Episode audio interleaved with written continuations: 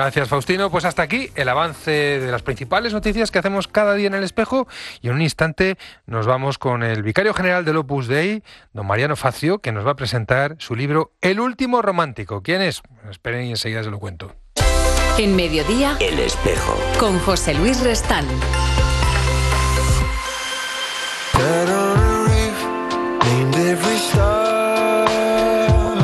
Hoy hemos invitado a nuestro tiempo del espejo al vicario general del Opus Dei, don Mariano Facio, que acaba de publicar El último romántico, San José María en el siglo XXI. Así que ya he desvelado el misterio de quién era ese último romántico. Un libro editado por Rialp que aborda varios aspectos de la mirada del fundador del Opus Dei cuando se cumplen precisamente 90 años del camino de esta fecunda historia eclesial. Así que ya saludo a Monseñor Mariano Facio, que es el vicario general del Opus Dei. Muy buenas tardes y gracias por acompañarnos en el tiempo del espejo.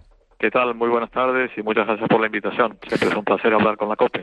Muchísimas gracias. Lo mismo para nosotros con usted. Eh, em, ya he desvelado que ese último romántico era San José María, que no lo había dicho al principio, pero me queda la pregunta de por qué, por qué esa identificación que a lo mejor a algunos que conocen algo sin demasiada profundidad de la vida del fundador del Opus Dei no se les hubiera ocurrido esa asociación de ideas.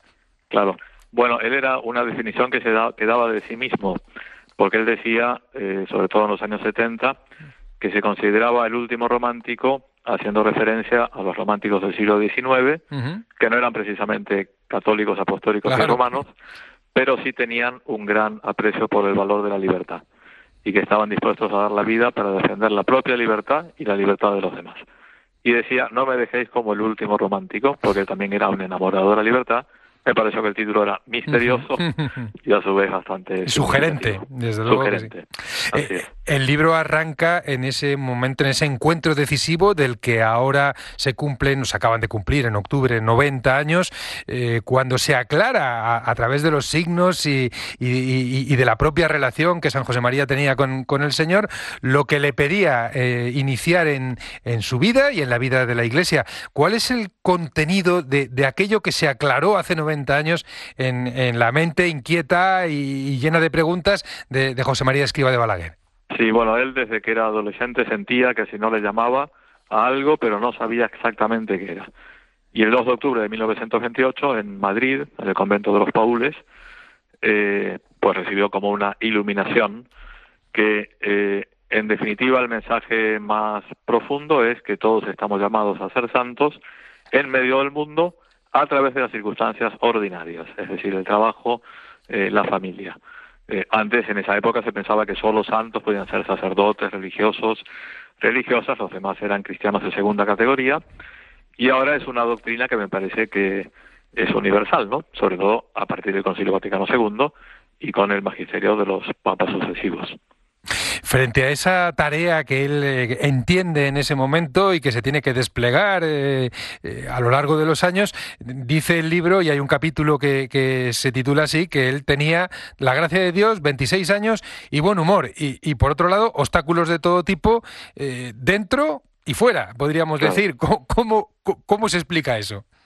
Sí, me parece, es una frase muy gráfica que utilizaba San José María, que de verdad que era muy buen literato, sobre todo era muy buen lector, por lo tanto se expresaba muy bien.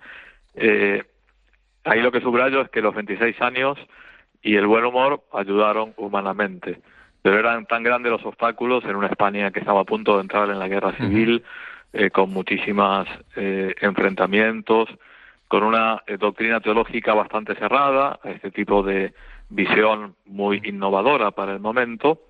Eh, creo que la clave fue la gracia de Dios, ¿no? Confiar en Dios. Si Dios me pide esto, dijo, bueno, me voy a poner al servicio y ya se irán resolviendo los obstáculos como se fueron resolviendo, a pesar de que tocó sufrir mucho a lo largo de toda su vida. La cruz creo que marcó su vida y a su vez gran paz y serenidad, porque quien acepta lo que el Señor envía, pues encuentra en el fondo de su alma esa paz.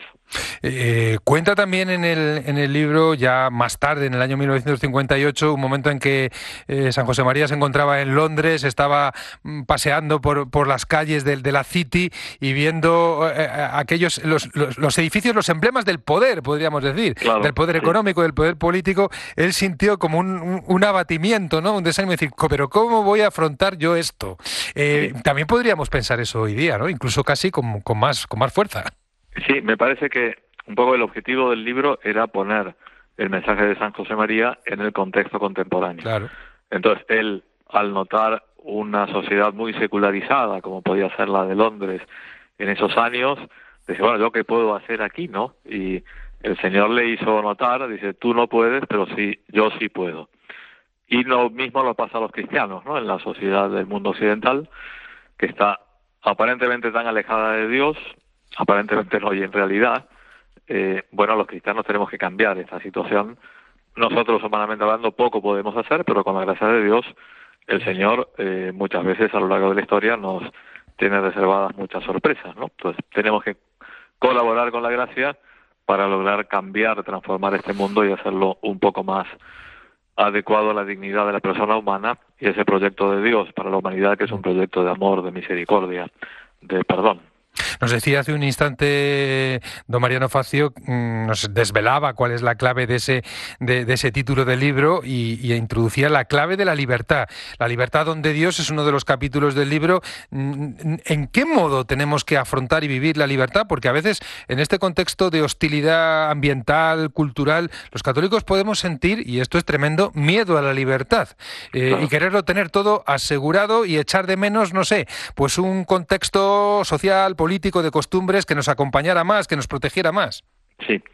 Eh, en primer lugar, me parece que la libertad es un concepto cristiano fundamental porque todos tenemos una vocación, que es la vocación al amor de Dios, en definitiva, y para amar necesitamos ser libres. Nadie nos puede obligar a amar.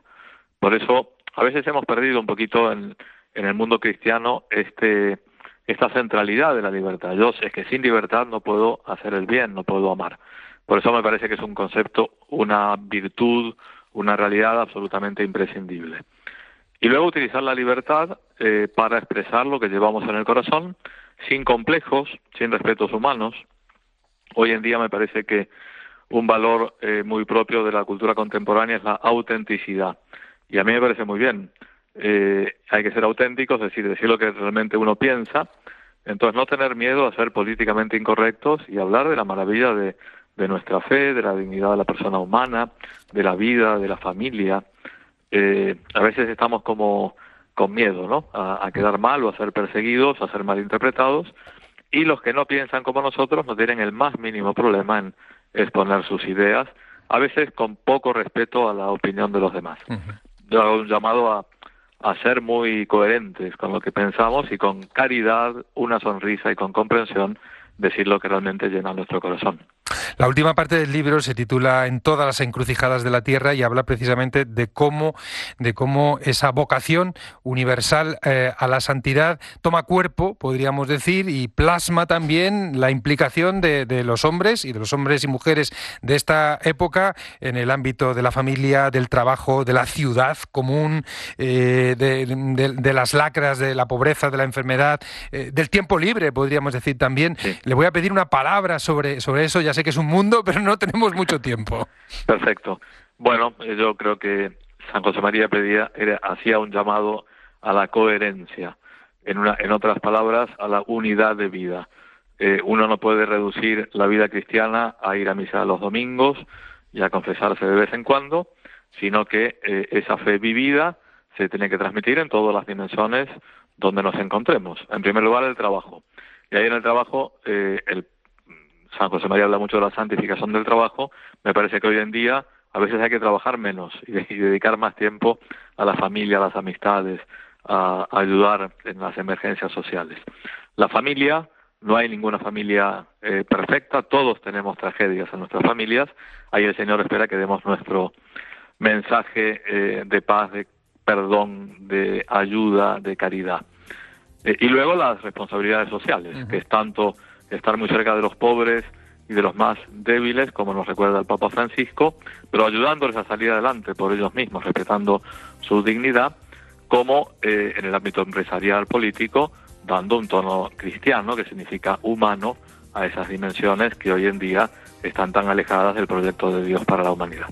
Pues la mirada y el carisma regalado por el Espíritu a la Iglesia y al mundo a través de San José María Esquivel de Balaguer, eh, en toda su actualidad, que nos brinda este libro, El último romántico, San José María en el siglo XXI, cuyo autor es el vicario general del Opus Dei, Monseñor Mariano Facio, al que agradezco muchísimo que nos haya acompañado aquí en el espejo. Ahora toca leerse el libro y disfrutarlo. Muchísimas gracias y un fuerte abrazo. Muchas gracias, José Luis. Un abrazo. Hasta pronto. Hasta luego.